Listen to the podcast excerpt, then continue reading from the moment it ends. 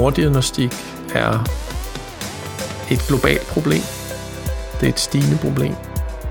Og det er et ikke erkendt problem generelt i lægestanden. Man har større chance for at blive helbredt, men man har også større chance for at få et mere skånsomt indgreb, så man får færre senfølger. Goddag og velkommen til det her afsnit af Stetoskopet, som i dag skal handle lidt om overdiagnostik. Mit navn er Anders. Jeg hedder Christoffer. Goddag alle sammen. Mit navn er Morten. Ja, øh, i dag, som sagt, så skal vi snakke lidt om overdiagnostik. Og Christoffer, hvad er baggrunden for, at vi fik ideen til det her program? Jamen, det er faktisk ikke rigtig os, der har fået ideen til det her program. Det er faktisk øh, nogle lytter, som har skrevet ind til os og øh, opfordret os til at lave et program om overdiagnostik. Så først og fremmest tusind tak til dem, og en lille opfordring til, at jer, der sidder og lytter med, hvis I har en god idé til noget, I gerne vil have, vi laver et program om, så er I meget velkommen til at skrive til os. Og det er jo et emne, som vi synes er, lyder enormt interessant, øh, og som I tænker også vil være rimelig simpelt at lave et program om. Ja, men øh, vi skulle blive meget klogere. Det øh, fænomenet overdiagnostik, det er ret svært at definere helt præcist, og man kommer nemt til at blande det sammen med nogle andre begreber, som ligner det, og som ligger meget tæt op af det, men som er noget andet. Så jeg synes i virkeligheden ikke, vi skal bruge mere tid her i studiet på at tale om det, men i stedet for så skal vi dykke øh, direkte ned i den første snak, som vi har haft med professor ved Københavns Universitet, John Brodersen, som både er forsker i evidensbaseret medicin, men han er også en af de få forskere i verden, som beskæftiger sig med tilsigtede gavnlige og utilsigtede skadelige virkninger ved forebyggelse. Uh, han har skrevet en leder til BMJ, som er British Medical Journal, som er en af verdens førende videnskabelige tidsskrifter. Og her forklarer han præcis, hvad er overdiagnostik, og hvad er det ikke. Vi skrev den her leder, fordi der er meget forvirring ja. øh, i øh, verden, i og øh, ude i den videnskabelige verden, og, og der er meget begrebsforvirring, og det er jo det er jo dumt, hvis man skal snakke om noget, at man ikke er enig om, hvad det er, man snakker om. Ja. Øhm, hvis man tager en bred definition af overdiagnostik, så handler det om at gøre raske mennesker unødvendigt til patienter, mm. eller at tage hverdagens hændelser, hverdagens lidelser, og gøre dem til diagnoser. Så det vi er altså ude i, det er noget, der er afvigende, noget, der er unormalt, noget, der stikker lidt ud, noget, som vi kunne finde på at kalde en risikofaktor, ja. eller, og det er der, hvor de fleste har svært ved at forstå det her, noget patologisk, fordi de fleste af os, vi er jo opdraget til, at når vi snakker patologi, så snakker vi sygdom. Så hvad kunne et helt konkret eksempel være på, øh, på overdiagnostik? Lad mig starte med at sige, at vi har forskellige typer af, af overdiagnostik, ja. og, og lad mig starte med måske den mest simple og den, der er nemmest at forstå. Det er det, vi kalder, øh, også kalder overdissektion. Altså, vi finder for meget. Mm. Øhm, et godt eksempel her, det er, øh, hvis vi screener øh, mennesker, så finder vi nogle gange noget, som ikke bliver til noget. Øh, et øh, klassisk eksempel, som ingen øh, bliver uenige i, det er, hvis vi øh, tester mænd øh, med den blodprøve, der hedder PSA. Det er prostataspecifikt antigen. Det er det, der øh, kaldes prostataspecifikt antigen. Ja. Øh, og hvis øh, det er en biomarkør for, om prostata er for stor, og det er også en biomarkør for, om øh, man har kræftceller i prostata. Øh, og hvis vi bruger den som øh, en test hos mænd, øh, så ved vi, at vi finder rigtig, rigtig mange mænd, der har patologiske forandringer i deres blærehalskirtel, i deres prostata, som er helt forenlige med kræft, så er diagnosen prostatakræft. Ja. Men langt, langt, langt de fleste af de mænd får aldrig sygdomssymptomer fra den prostatakræft, og mm. de mhm. dør aldrig af den. Okay. En tommelfingerregel, øh, som er meget grov. Øh, 50 procent af 50-årige mænd har i deres blærehalskirtel prostatakræft. 80 procent af 80-årige mænd har det. Og det er jo 1-2 procent øh, af tre måske af danske mænd, der får prostatakræft. Vi er jo blevet uenige om, hvor mange der egentlig får det, fordi vi i Danmark også har massiv overdiagnostik, selvom vi faktisk ikke har et PSA-screeningsprogram. Ja. Vi kan se, at øh, fra midten af 90'erne til nu, altså på 20 år, har vi firedoblet forekomsten af prostatakræft, og dødeligheden af prostatakræft er den samme. Det er jo totalt underligt. Nej, det er ikke så underligt, fordi vi, kan, vi har samtidig forskning, der viser, at de praktiserende læger tager rigtig, rigtig mange PSA-test, og vi har faktisk også forskning, der viser på klinikniveau, at de praktiserende læger, eller de klinikker, der tager rigtig mange PSA-test, de har rigtig mange patienter, der har prostatakræft. Dem, der tager meget få, har meget få patienter, der har prostatakræft. Og så kommer det uhyggelige. Dødeligheden er den samme i klinikkerne. Okay, så det er en forklaring og et eksempel på overdetektion. Men du siger, at der er også nogle andre undergrupper. Ja, så ud over øh, den her undertype overdetektion, så mm. findes der en undertype, man kalder overdefinition. Ja. Og ved overdefinition findes der også en lille undertype, som vi ikke har noget godt dansk ord for. Øh, på engelsk hedder det disease mongering. Okay, men altså hvis vi starter med overdefinition. Ja, altså overdefinition handler om øh, behandlingsgrænser Ja. og behandlingsdefinition, eller øh, syndromdefinitioner, Ja. øh, sygdomsdefinitioner. Ja. Jeg kan måske bedst forklare det på den måde, at øh, jeg kan måske bedst forklare det med symptomer. Øh, alle mennesker oplever i løbet af livet at være kede af det. Ja. Alle mennesker oplever i, i livet at sove dårligt. Øh, langt, langt de fleste af os har disse symptomer i en mild grad, og de er forbigående. Mm. Øhm, hvis vi så udvider sygdomsdefinitionen for søvnløshed og depression, og så inkluderer vi flere og flere af dem, som har milde symptomer. Og så begynder man at kalde, så begynder man at overdefinere tilstanden. Man kan også kalde det overmedikalisere tilstanden, mm. eller som Svend Brinkmann har kaldt det, man patologiserer det. Mm-hmm. Øhm, og på den måde vil man jo definere flere og flere, der er kede af det, som havende en depression. Ja. Og disse øh, symptomer, som folk så har, som sagt, er ofte forbigående og milde og forsvinder. Og så er der selvfølgelig et mindretal, hvor symptomerne forværres Mm. og bliver svært invaliderende. Ja.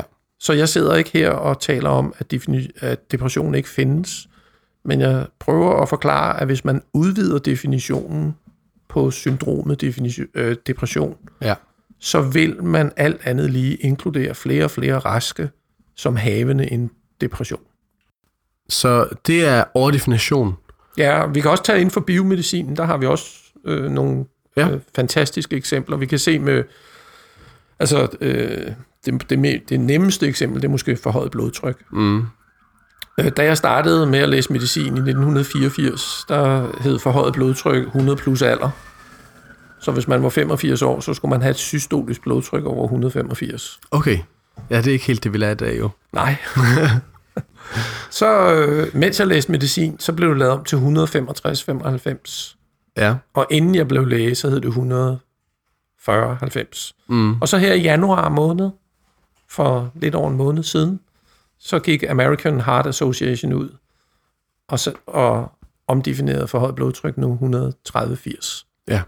Hver gang man nedsætter grænsen for behandling, så overdiagnostiserer man flere og flere og flere. Så nu er over 40 procent af den amerikanske befolkning, de er patienter og har forhøjet blodtryk, fordi man har lagt grænsen der. Mm. Og hvad sker der så? Patient med for højt blodtryk, de får noget medicin, så falder deres blodtryk ned, og det vil... Du siger, hvad er, hvad er ulemperne ligesom ved, at de får sænket Altså- deres blodtryk? Altså, den, altså, hvis jeg igen skal tale om evidensen for behandling, Mm. Så er der ikke noget evidens. Vi har ikke god evidens for, at hvis vi behandler et blodtryk mellem 140 og 165 systolisk, og mellem 90 og 100 diastolisk, at det har nogen gavnlig effekt. Nej. Så vi har altså i dag en behandlingsgrænse, hvor vi ikke har evidens for, at det, vi kalder den milde, det mildt forhøjet blodtryk, Mm. faktisk er gavnligt at behandle. Og omvendt, så ved vi, at al medicin giver bivirkninger. Ja. Og så har jeg jo så ikke talt om, hvad er den psykosociale konsekvens af at få stemplet som værende patient Mm. og være syg og skulle til lægen og have målt sit blodtryk og skulle til lægen og have kontrol og snakke medicin og så Ja. videre og så videre. Hvis vi skal snakke om mekan- eller drivkræfterne bag ved øh, det her, så er der skrevet en del om det i litteraturen, og øh, det der er, øh, altså det er jo svært at finde øh, ud af, hvorfor at man nået dertil. Men grunden til, at man gik fra 165 95 til 194, det var en konsensusrapport, og det var øh, de kardiologiske speciallæger, som vedtog det. Øh, Hvad er en konsensusrapport? Ja, det er, at man bliver enige i, til et videnskabeligt møde, Ah. øh, og så laver man en konsensus, altså øh, man prøver at finde et kompromis. Øh, og det man har gjort, det er, at man har ekstrapoleret, det vil sige, at man kunne se, at der var en gavnlig effekt af at behandle folk med blodtryk over 165-95, og så ekstrapolerede man ned og sagde, så må der også være det, hvis man går lidt længere ned i værdien. Så vi har ikke gode, høj kvalitets randomiserede undersøgelser for folk med mildt forhøjet blodtryk, hvor vi kan se, at det faktisk har en gavnlig effekt. Men vi har masser af direkte evidens på, at det er skadeligt at behandle. Øh, mange, for eksempel, altså bare et banalt eksempel, rigtig mange gamle mænd, som får, forhandlet, får behandlet deres forhøjet blodtryk, øh, de, bliver, de får rejsningsproblemer. Øh, og nyere forskning viser, at hvis du behandler gamle mennesker øh, for meget, hvis du behandler deres blodtryk for meget, så er der en overdødelighed. Så, så, så øh, altså vi skal måske til at, at tænke lidt mere komplekst og, og lidt mere, øh, vi skal måske være lidt mere strenge øh, i vores tilgang til at behandle disse risikofaktorer. Øh, hvis jeg tager tre risikofaktorer øh, på en rask population og måler den, så er der under 4% tilbage, der er raske. Så taler du om disease mongering. Ja, Hvad er det? Kan du give et eksempel på det og tale lidt om, hvad, hvad er disease mongering? altså øh, mekanismerne øh, tror jeg er bedst lige at forklare. Mm. Øh, det er billigere at opfinde en ny sygdom, end at opfinde en ny medicin. Ja. Øh, derfor har vi set fantastiske eksempler på, at medicinalindustrien har prøvet at opfinde nye sygdomme, fordi de gerne ville udvide indikationsområdet for deres medicin. Det bedste eksempel, øh, mest beskrevet eksempel, det er det, der hedder restless leg syndrome, øh, som er sådan en restløshed, man har i benene. Øh, og den findes hos nogle patienter i en invaliderende grad. Ja. Men den findes hos hundreder og tusinder af danskere, hvor den ikke er invaliderende. Men hvis nu man kunne udvide markedet for det her medicin, så kunne man jo på den måde gå ud og sælge en sygdom.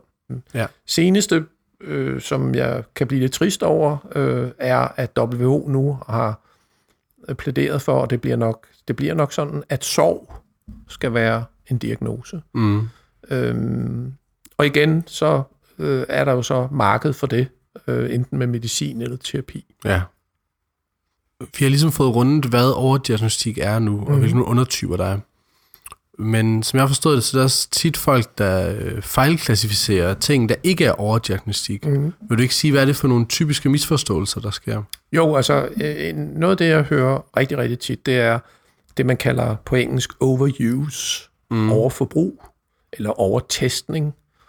Øhm, det er ikke i sig selv overdiagnostik, øh, men øh, alle læger og alle mm, medicinstuderende, der har haft kliniske ophold, kender det her med, at man tager et batteri og test øh, på patienterne. Ja. Øh, øh, overtestning kan godt føre til overdiagnostik, Mm. men behøver det ikke. Ja. Øh, men I lærer jo også som medicinstuderende, at der skal være en indikation for hver en test, I tager. Mm. Og det er der i hvert fald ikke i rigtig mange, mange tilfælde. Så det er simpelthen, når man har en patient, hvor man lige sender min CT-scanner for en sikkerheds skyld. Ja, eller hvis, øh, hvis, hvis nu vi tager CT-scanningen, det er jo sådan et meget klassisk eksempel af, at en patient, der har ondt i ryggen, øh, øh, vil gerne have en CT-scanning, og, og så øh, kan den praktiserende læge øh, øh, måske ikke modstå det pres, og så ryger patienten afsted til en CT-scanning. Ja. Øh, indikationen for en CT-scanning med ondt i ryggen, det er jo, hvis, hvis man mistænker, at patienten har et brud i ryggen, hvis man mistænker, at patienten har metastaser i ryggen, mm. eller hvis man mistænker, at patientens diskusprolaps skal opereres. Okay, altså vi snakker ja. om operationsindikation. Ja. Og langt, langt de fleste mennesker, der har ondt i ryggen i almen praksis, det er jo noget, der går sig selv. Ja. De skal ikke CT-scannes. Så man skal passe på, at man ikke øh, øh, forveksler overtestning og overdiagnostik. Mm. Jeg kan selvfølgelig finde noget på den CT-scanning, Ja. som så bliver til overdiagnostik. Yes. Og det er et af problemerne ved overtestning, at jeg nogle gange finder noget, jeg egentlig ikke, helst ikke ville have fundet. Ja. Og nogle gange finder jeg også noget, jeg slet ikke leder efter. Det er det, der hedder bifund. Mm. Det hedder incidentalomas, øh, incidente findings, eller, øh, og det kan også være overdiagnostik, men behøver ikke være overdiagnostik. Øh, så er der det, der hedder overbehandling. Ja. Der findes masser af overbehandling, der ikke har noget med overdiagnostik at gøre. Lad mig give et klassisk eksempel. Øh, børn, der har det, der på dansk i dag hedder øjenbetændelse, som jeg vil kalde snot i øjnene, mm. øh, der viser talrige randomiserede undersøgelser, at de skal ikke have antibiotiske øjendråber. Hvis jeg giver det barn kloramfinikol eller fusitalmik på grund af en banal øjenbetændelse, snot i øjnene, så overbehandler jeg, men jeg har ikke overdiagnostiseret barnet. Barnet har en infektion i øjnene, men det er en virusinfektion, der går over af sig selv. Så er der fejldiagnostik. Ja. Det er der mange, der også forveksler med overdiagnostik. Og vi taler altså ikke om, at nogen har lavet en fejl. Altså, øh, den her mand, som vi snakkede om tidligere med prostatakræft, den patolog, der har kigget på den biopsi for den prostata, det er kræftceller. Ja. Så der er ikke noget fejl i det. Nej. Øhm, igen kan jeg give et eksempel. Vi havde jo den her sag for ikke så lang tid siden med en psykiater, som var blevet hjerneskadet, mm. og der har jo været en masse patienter, som han ikke har behandlet ordentligt. Ja. Men han har faktisk også lavet nogle fejldiagnoser. Der var en mand, som havde fået diagnosen ADHD, og så fik han lov til at få en second opinion, og så viste det sig, at han var ordblind. Ja. Han havde slet ikke ADHD. Mm.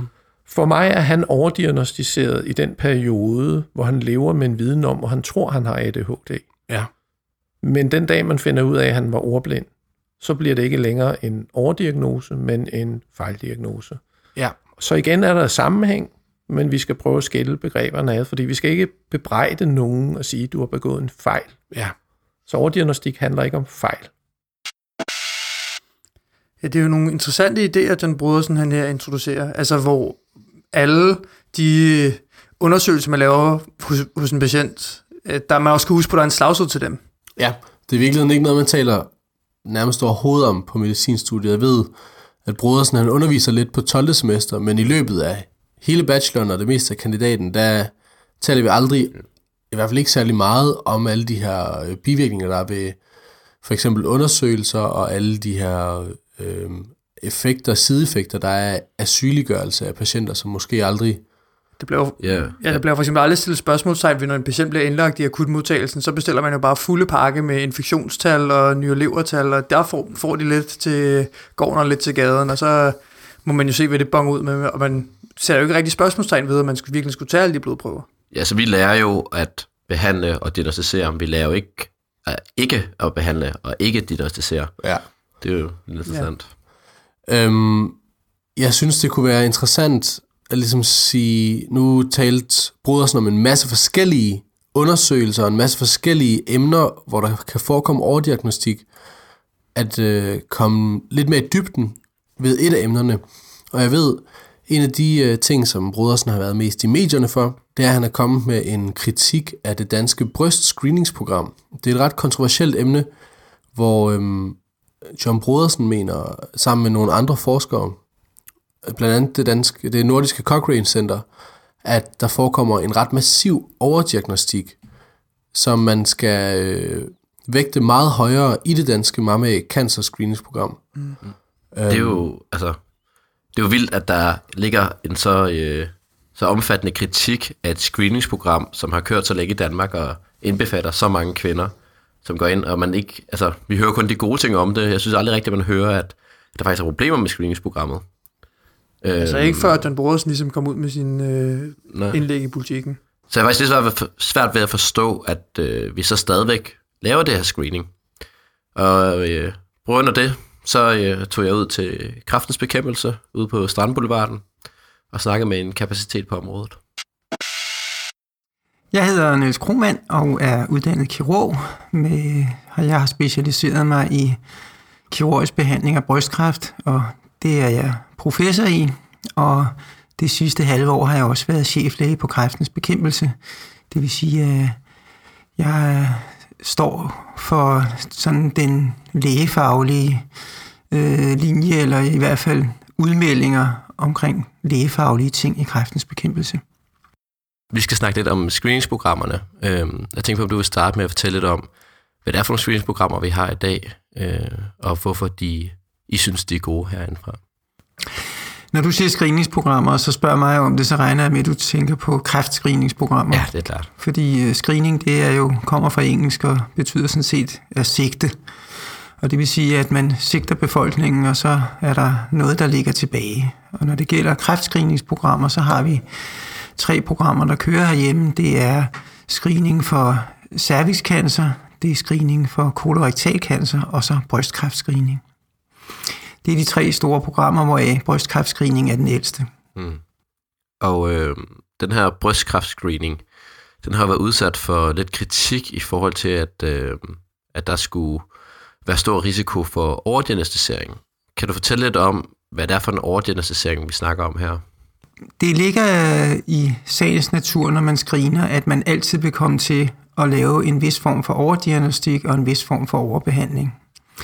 Øh, hvis vi starter med det helt enkle øh, og se på naturhistorien i brystkræft, så er det sådan, at det er en relativt langsom voksende kræftform. Så øh, øh, hvis vi bare tager alle kvinder, der i dag rammes af brystkræft, der helbreder vi sådan i størrelsesorden 3 fjerdedel, og dem, der dør af sygdommen, de dør i gennemsnit først 6-7 år efter, man har fået stillet diagnosen. Så hvis man med et screeningsundersøgelse, som vi regner med, fremrykker diagnosen med måske i gennemsnit to år, så er det jo klart, at hvis man får stillet diagnosen, og så dør af anden årsag inden for den periode, man har fremskyndet diagnosen med, så er man helt uden nogen nytte og øh, uden andet end øh, overbehandling og bekymringer blevet diagnostiseret som kræftpatient. Ja. Den anden problemstilling, det er, at man finder øh, cirka 15 procent øh, af de her carcinoma in situ forandringer, altså forstadier til kræft. Og øh, vores bedste bud er, at halvdelen af dem i løbet af 10 år vil udvikle sig til kræft, men det er der altså ikke rigtig nogen, der har sikre undersøgelser på mere, for der er ikke nogen, der tør lade dem sidde i brystet og så se, hvad sker der, hvis vi ikke gør noget. Nej. Så det er, det er sådan et, et kvalificeret bud. Så kan man vente om at sige, at den anden halvdel af de patienter, der bliver opereret for forstadier, øh, de må man jo så være kritisk og sige, at de har ikke nødvendigvis gavn af det. Nej, altså øh, kritikken kommer hovedsageligt fra det her studie fra øh, Cochrane, hvor de har fundet ud af, at man skal screene øh, omkring 2.000 patienter i 10 år for at helbrede øh, en fra at dø af kræft. Øhm, hvad er dine tanker omkring det her studie? Jeg er ikke enig i deres, øh, i deres beregninger, og det er jo interessant, hvis man tager Cochrane-analysen, øh, og så øh, er der faktisk lavet en britisk undersøgelse på præcis øh, de, altså de samme øh, randomiserede undersøgelser. Og de finder, øh, at hvis jeg skal omregne det til den måde, Cochrane har beregnet det på, de finder, at 4,3 kvinder vil redde livet. Og øh, Cochrane-centret, de finder, at man redder en kvinde. Og det er jo interessant, at hvis man kigger på præcis de samme data, man kan sådan nå frem til så forskellige resultater. Hvad tænker du, der ligger til grund for det? Øh, når man spørger Cochrane Centeret, så siger de, at de har udviklet deres egne beregningsmodeller. Øh, de siger, at de er ret simple, og, øh, og de når så frem til et andet resultat end den engelske undersøgelse, som er baseret på de samme øh, øh randomiserede undersøgelser, og så er der øh, et meget stort øh, amerikansk samarbejde, som de amerikanske sundhedsmyndigheder baserer det på. De når frem til det samme resultat som den britiske undersøgelse, og der er et fælles europæisk stort øh, samarbejde, der hedder Euroscreen, de når også frem til det samme, nemlig at hvis en kvinde deltager i mammografiscreening, så kan hun reducere sin risiko for at dø af brystkræft til en tredjedel, og hun kan reducere sin risiko for at have spredning til lymfeknuderne i armhulen, og dermed kan hun få en mere skånsom operation. Hun kan også øge sin chance for at bevare brystet. Ja. Og det er der altså tre internationale samarbejdsorganisationer, der finder ret entydige resultater, og så er der et, øh, øh, et center, nemlig det nordiske Cochrane Center, som finder noget helt andet. Ja, så du mener i virkeligheden, man bør stille sig skeptisk måske over for deres resultater? Ja, jeg er skeptisk. Ja. Øh, det er jeg. Øh, men okay. øh, jeg vil vente om at sige, at det er ekstremt komplekst at, at øh, håndtere så utroligt mange øh, data, som man, man trækker ind, hvis man laver sådan nogle meta-analyser. Jeg bemærker i hvert fald, at de andre grupper, som arbejder med det her, de har øh, indtil flere højt uddannede statistikere med til at arbejde på det. De mener ikke, man bare kan lave en simpel model, og så øh, nå frem til et, øh, et holdbart resultat. Ja. Øhm, hvad mener I her i kraftens bekæmpelse ligesom er acceptabelt øhm, at tage med af konsekvenser for at kunne redde måske et menneskeliv øh, af brystkræft? Har I sådan nogle overvejelser om det? Ja, det er jo altid et, øh, det er jo et etisk dilemma, hvor der ikke er noget klart svar. Fordi hvis du for eksempel tænker på, når man står med en, der har fået en cancerdiagnose, øh, så er brystkræft så almindelig en sygdom, som er så velbeskrevet, at vi kan sagtens sætte os ned i en computermodel og sige, hvad er sandsynligheden for, at denne her kvinde, hun dør, øh, eller at hun overlever, hvis vi nu skal ud i noget ubehageligt, som for eksempel kemoterapi. Og der er, er der jo ikke noget entydigt svar på, hvor mange det er rimeligt at behandle øh, for at redde en. Der vil være yngre kvinder med børn, som siger, jamen, øh, hvis der er 10% risiko for, at jeg får tilbagefald og dør, hvis jeg ikke får kemoterapi, og hvis det kan reduceres til 5%, det er en realistisk talstørrelse, skal jeg sige, så vil jeg gerne have behandling. Jeg vil gerne have så meget sikkerhed som muligt. Så kan der være ældre kvinder, som måske fejler andre ting, og som måske vil tåle sådan en behandling dårligere, hvor det samme regnestykke vil være, at hun siger, nej tak, det vil jeg ikke. Og øh, kræftens bekæmpelse øh, har fokus på, at, at patienterne får en så ærlig information, som de kan forholde sig til, og på den baggrund tager et, øh, et, et kvalificeret valg. Og der er ikke, der er ikke øh, en facitliste til sådan et spørgsmål. Ja. Tænk på, altså det her med, at man ligesom giver dem information, så de kan, kan tage valget selv. Mm. Øhm, når det ligesom spiller ind i det her samfund, så man ser mere og mere gå hen imod sådan en tendens til, at vi kan undersøge alting, og vi kan øh, have mulighed for at finde selv de mindste skavanker, at lige pludselig så, vi står i et samfund, der nærmer sig, der, der ikke rigtig er nogen, der er raske længere. Man kan ligesom sige, at man er syg, indtil det modsatte er bevist. Hvordan tænker du ligesom de her øhm, øhm, kampagner, så videre, som kraftens bekæmpelse kører for øh, screeningsprogrammer og så videre, spiller ind i, i, til i den tendens? Giver det mening? Det var måske lidt kringlet. Nej, jeg, jeg synes spørgsmålet giver udmærket mening, men hvis du kigger sådan bredt henover, hvad kræftens bekæmpelse ligesom argumenterer for, så bruger vi altså mere krudt på at, at prøve at få udryddet øh, tobakken og, og, og den sunde livsstil og, og, og være opmærksom på sådan nogle mere generelle symptomer, som jo egentlig ikke har noget med screening at gøre. Så screening er et redskab, men egentlig kun et mindre redskab til at prøve at, at begrænse øh, øh, både dødeligheden, men også sygeligheden. Med sygeligheden mener jeg, at de senfølger, man får, altså hvis man fanger kræft i tide, så har man større risiko, for, eller, eller man har større chance for at blive helbredt, men man har også større chance for at få et mere skånsomt indgreb, så man får færre senfølger. Ja. Og det prøver vi altså hele tiden at være opmærksom på, at der ikke må gøres mere øh, skade end gavn. Mm. Og det gælder, det gælder med screening, og det gælder med, med andre former for indsatser. Nå, men det er da meget godt at høre, at det, det danske screeningsprogram trods alt har sin øh, berettigelse. Ja, det er øh, en lettelse, at vi ikke... Øh, det lyder ikke som om, at vi alligevel screener alle de her kvinder helt forgæves, og at fordelene lidt opvejer de ulemper, der måtte være. Det er interessant, fordi at når kraftens bekæmpelse er ude at sige det her, så lyder det som, om de har fokus på det, og har det i baghovedet, men at problemet heller ikke er større end som så. Mm. Og alligevel så har Brodersen været ude i medierne og øh, lavet, rettet den her kritik mod dem, og henvist til det her Cochrane øh, Center, der har lavet deres review. Ja. Han fortalte, at op til 25% er overdiagnostiseret. Og det bad jeg ham om at uddybe lidt. Når jeg siger 25% overdiagnostik, så er det meget vigtigt at pointere, at det er 25% af dem, der diagnostiseres med bry- brystkræft. Det er jo cirka 4 promille per runde. Mm. Altså når du screener 1000 kvinder, så finder du fire kvinder, der har brystkræft. Den ene af dem er overdiagnostiseret ifølge de bedste beregninger. Det, der så er kompleksiteten, det er jo, at det er jo ikke alle kvinder, der bliver diagnostiseret med brystkræft, som har gavn af brystkræft. Fordi brystkræft, altså prognosen ved brystkræft er rigtig, rigtig god uden screening. Og de her kvinder, der bliver overdiagnostiseret, hvordan bliver, hvad er deres behandlingsforløb så?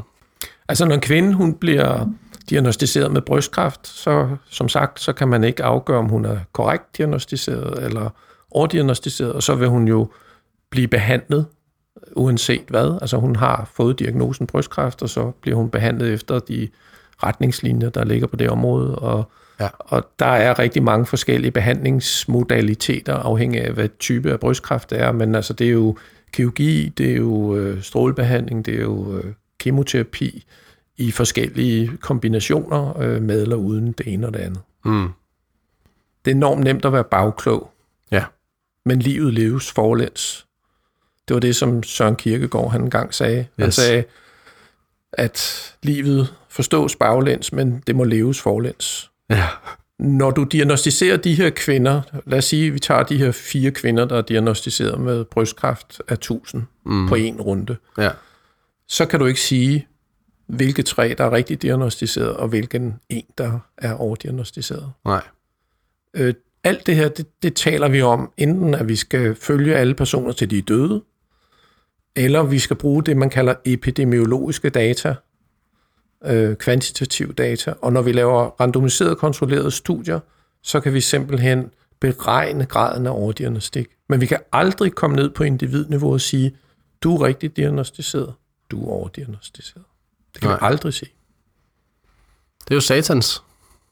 Så på individniveau, der har vi kæmpe, kæmpe problemer. Og, og det er også derfor, at den her diskussion skal ikke gå på, øh, øh, øhm, om jeg skal diagnostisere, eller, eller altså, det skal ikke gå på, når jeg har diagnosen. Det her, det skal, den her sådan refleksion, den her tanke, skal komme til os som læger, inden vi tester. Det er inden vi tester, at den her snak skal være der med patienten eller borgeren. Fordi bordet fanger jo, når du har diagnosen. Er det en overvejelse om, øh, hvorvidt undersøgelsen er relevant, hvis patienten for eksempel ikke har nogen symptomer, andet end en- hvad vi øh, undersøger os frem til? Altså, du stiller faktisk et spørgsmål, som burde kunne besvares meget simpelt, mm, men verden er van- vanvittigt kompleks. Øh, men det er klart, at sandsynligheden for overdiagnostik er meget, meget, meget større, når du tester blandt raske, symptomfrie mennesker. Ja.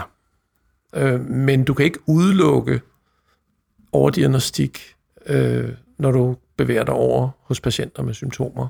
Øh, det kan også forekomme, og i nogle tilfælde, der er sandsynligheden meget, meget lav, og i nogle tilfælde, der er den den samme som hos de raske. Når man lige pludselig hører øh, dig sidde og fortælle, at øh, der er alle de her risikofaktorer og ulemper ved screeningsprogrammer, så kommer man nemt til at forestille sig, at screening er et dårligt koncept, øh, men der kan også udføres god screening. Mm. Vil du ikke prøve at fortælle, hvad er det, der lykkes, når et screeningsprogram er succesfuldt?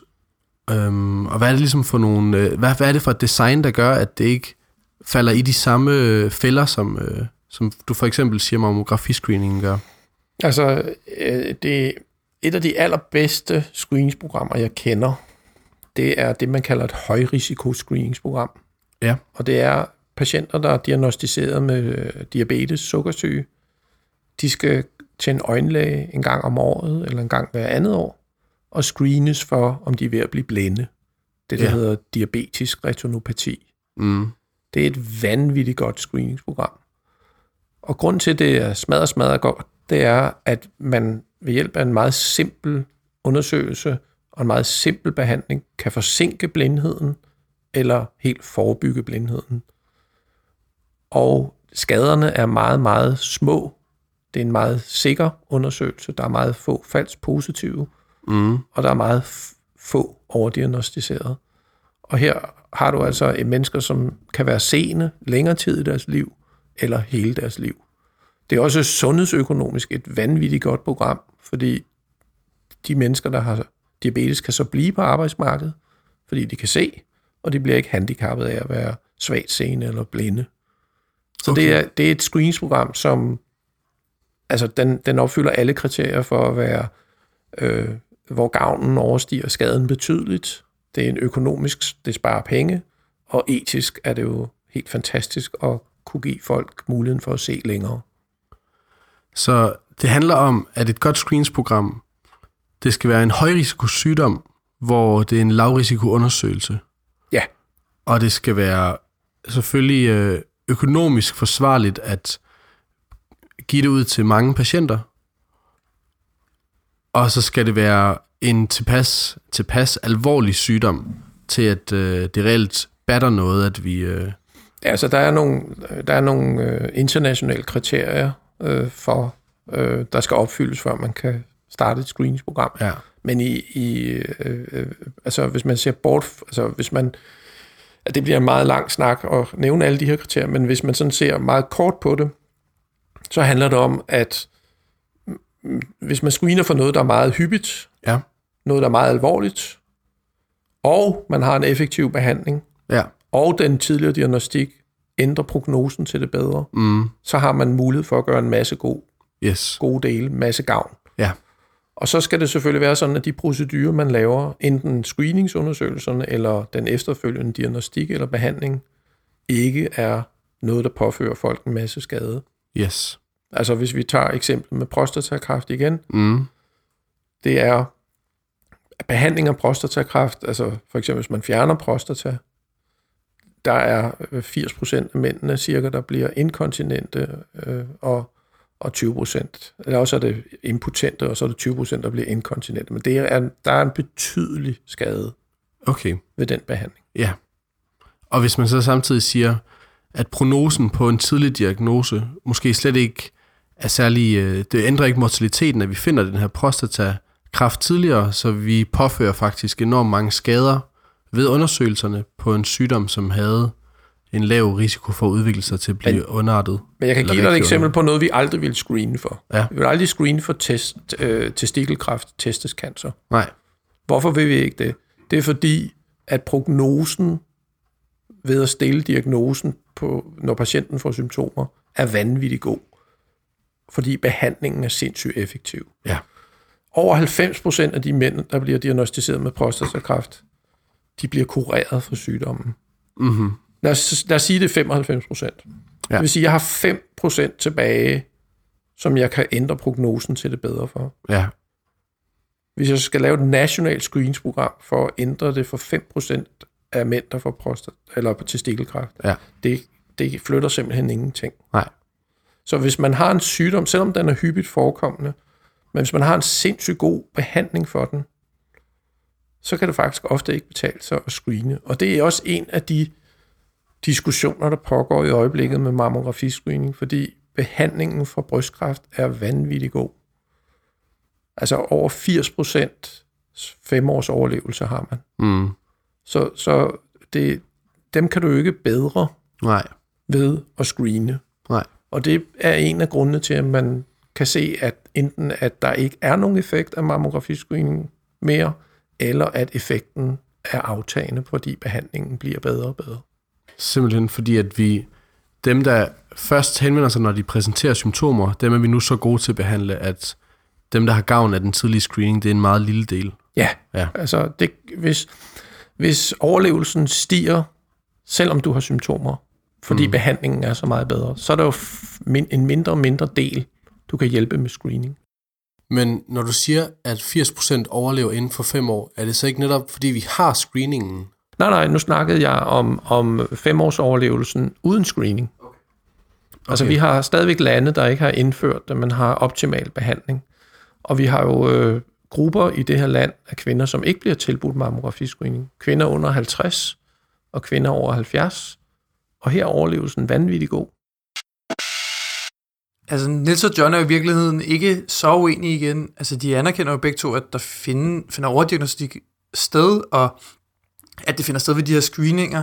Det er de lidt uenige i det dog, når det kommer til sådan omfanget af det, og hvor alvorligt det er, og det er jo i virkeligheden ret vildt, at to professorer på det niveau kan være uenige om sådan matematikken, og hvordan man får tal ud af andre tal. Ja, det er virkelig helt grundlæggende ned på, på forskningsniveauet der. Ja. Og altså, den her debat er jo faktisk også temmelig kompliceret, fordi det er jo ikke kun, hvordan man øh, regner de her tal, og hvor stort omfanget er af overdiagnostisering inden for mammografiscreening, men der er også et stort etisk debat omkring, hvordan man opvejer de her tal, når man har dem. Altså, hvor, meget, hvor mange mennesker skal man redde for at kunne retfærdiggøre, at, øh, at udsætte raske mennesker for konsekvenserne ved det her screeningsprogram. Ja. Og jeg tror, hvis vi skulle gå i dybden med fordele og ulemper ved det danske Mama Cancer Screeningsprogram, så ville vi skulle bruge et helt program på at få fremlagt det. Og det er egentlig ikke det, der er vores mission. Så måske skal vi for nu lægge det lidt til siden og sige, at der er 10.000 vis af steder, man kan læse mere om det her og virkelig få øh, overblik over sagen. Ja, et nuanceret billede. Men den her problemstilling omkring, hvordan kvantificerer vi liv kontra de utilsigtede øh, sidevirkninger ved øh, overdiagnostik, det fik jeg øh, John Brodersen til at uddybe. Der er en eller anden opvejning af, at øh, nedsat livskvalitet og øgede omkostninger, som ligesom er de dårlige effekter af et screeningsprogram kontra muligheden for at redde nogle liv. Øhm, hvordan kvantificerer man i virkeligheden det? Hvordan tager man stilling til det på et eller andet, en eller anden form for rationel måde? Fordi det bliver en meget følelsesmæssig... Øh, altså, det bliver en, en øh, meget følelsesmæssigt betonet diskussion at tale om, hvad et liv i virkeligheden er værd. Altså på, på, den, på, den, på plussiden på, på, på screening-siden, Ja. der har du den nedsatte dødelighed, Ja, den nedsatte sygelighed, og ved nogle former for screening kan du også nedsætte forekomsten af sygdommen. For eksempel livmorhalskræftscreening, mm, og hvis du bruger et sigmoideoskop, altså en kort kikkert for tarmkræft, kan du også nedsætte forekomsten af tarmkræft. ja, Øhm, så, øh, og hvis vi screener for nogle infektionssygdomme, kan vi også nedsætte forekomsten af disse infektionssygdomme. ja, Så vi har altså tre gavnlige effekter, plus at vi kan behandle mere skånsomt.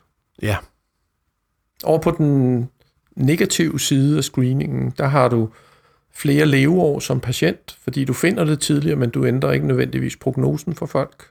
mm, Du har overdiagnostikken, du har overbehandlingen, du har de to falske svar, falsk alarm og falsk tryghed, ja, også kaldet falsk positivt og falsk negativt svar. ja, Så har du en generelt øget øh, utryghed ved at have sygdommen i befolkningen. Ja. Så har du induceret sygdom, hvis du bruger røntgen ja, til screeningstest eller de diagnostiske undersøgelser. mm, Så har du komplikationer, altså øget morbiditet, ja, og sjældent øget mortalitet. ja, Nogle af de gavnlige og skadelige virkninger er de samme. ja, Rigtig mange af dem er ikke det samme. Og du har helt ret. Det bliver en værdidiskussion om, mm-hmm. hvad, hvad, hvad vægter jeg? ja, øh, Hvor mange undgåede dødsfald skal jeg have til hvor mange falsk positive svar, eller hvor mange overdiagnostiserede, osv. osv. ja, Og det er at sammenligne pærer og æbler. ja, Og vi har ikke nogen videnskabelige metoder at gøre det med. nej, Øh, I øjeblikket foregår det som en værdidiskussion alene. tror du, man kan gøre det på nogen ja, som helst anden ja, måde? Ja, det kan man sagtens. Ja. Øh, eller sagtens, det skal jeg jo ikke sige som forsker.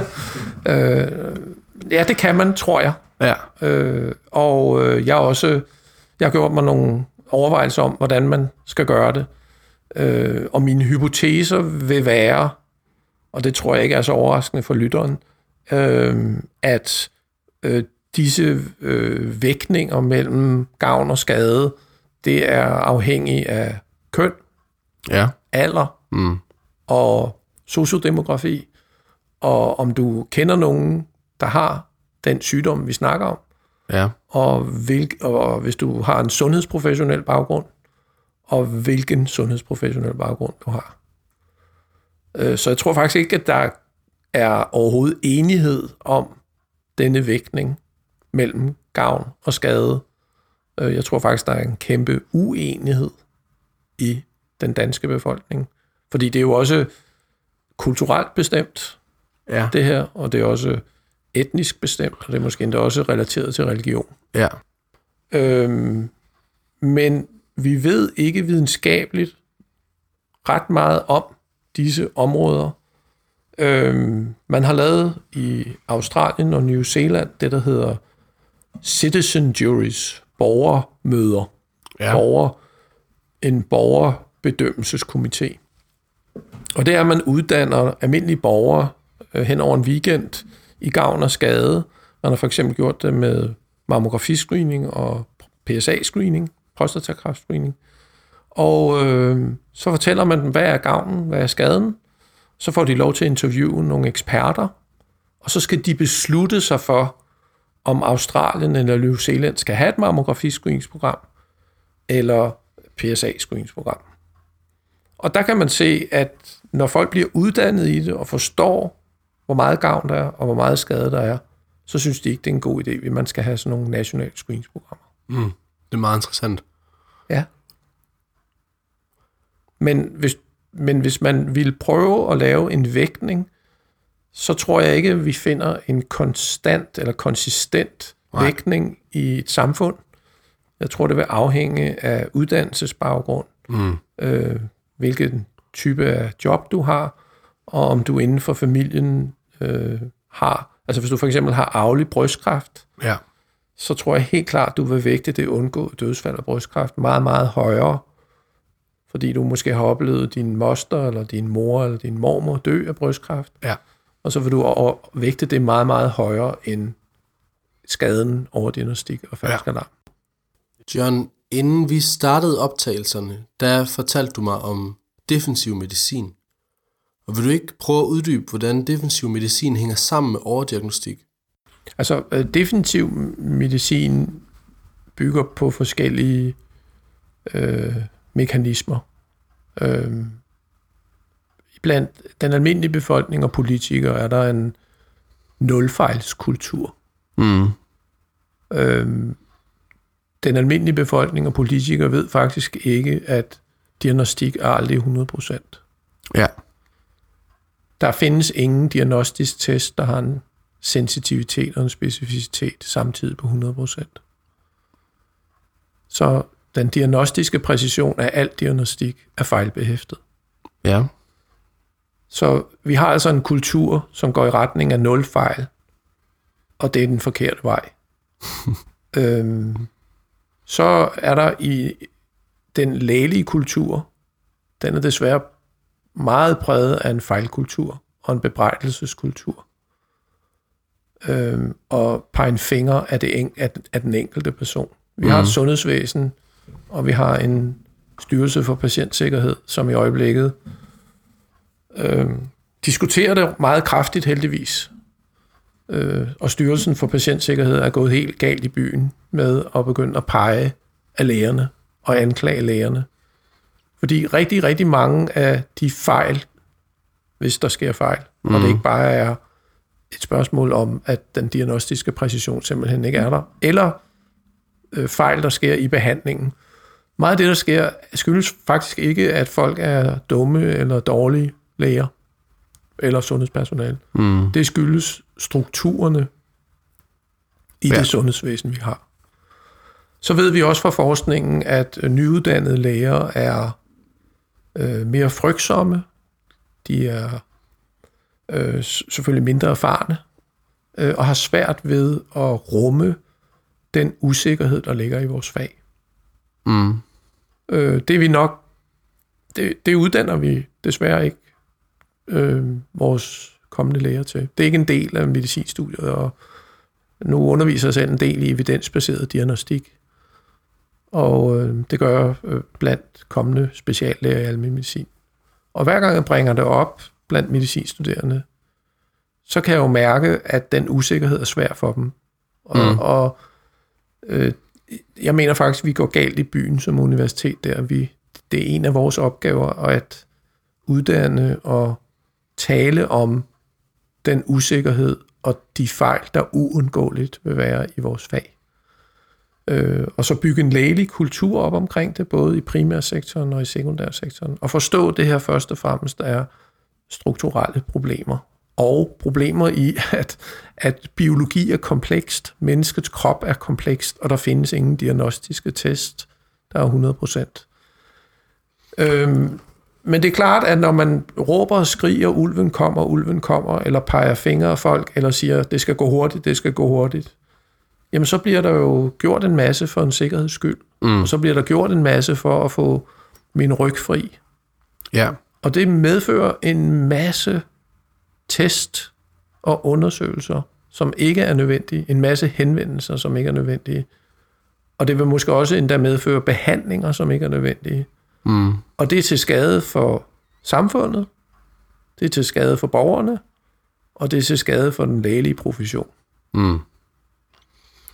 Det er for eksempel at tage en PSA-test på en ældre mand for en sikkerheds skyld. Jamen altså, hvis nu der kommer en mand op til mig, Ja. Og han siger, John, øh, øh, en af mine gamle venner, han har lige fået prostatakræft. Ja. Og han havde, han havde, han havde været til sådan et foredrag med, med PROPA, som er en underforening af kraftens bekæmpelse med mænd, der har prostatakræft. Og de sagde, at det var en god idé at få taget sådan en test. Ja. Øh, nu vil jeg også gerne have den taget. Kan jeg ikke også have prostatakræft? Øh, så kan jeg sætte mig ned og prøve at forklare ham noget om naturhistorien ved prostatakræft og sige, at langt de fleste mænd har det, men det er ikke noget, de dør af, men dør med. Mm. Og øh, ved at jeg tager den her PSA-test, så risikerer jeg at gøre rigtig, rigtig meget skade og ingen gavn. Ja. Øhm, lad os så sige, at han kommer to år senere, og så har han metastaser til ryggen for den prostatakræft, han så havde. Ja. Så vil han jo nok være rigtig vred på mig og klage over mig. Og øh, så får jeg måske en sag i Styrelsen for Patientsikkerhed, hvor jeg skal redegøre for, hvorfor jeg gjorde, som jeg gjorde. Fordi han vil se, at det er mig, der har begået en fejl. Mm. Han vil ikke forstå, at det havde været nok lige meget med den PSA-test. Den havde ikke ændret noget ved hans prognose, og han havde fået de metastaser uanset. Ja. Og risikoen for at skade ham havde været 1 til 47 eller 1 til 37 mellem at undgå dødsfald og overdiagnostisere ham. Ja. Og det, det er jo den der lineære forståelse af, hvad sygdom er.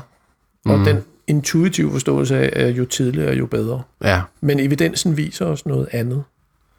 Og hvis jeg har for mange sådan nogle cases, og hvis jeg har for mange patienter, der på den måde bliver, der klager over mig, og, og Styrelsen for Patientsikkerhed bakker borgerne op i at klage, Ja.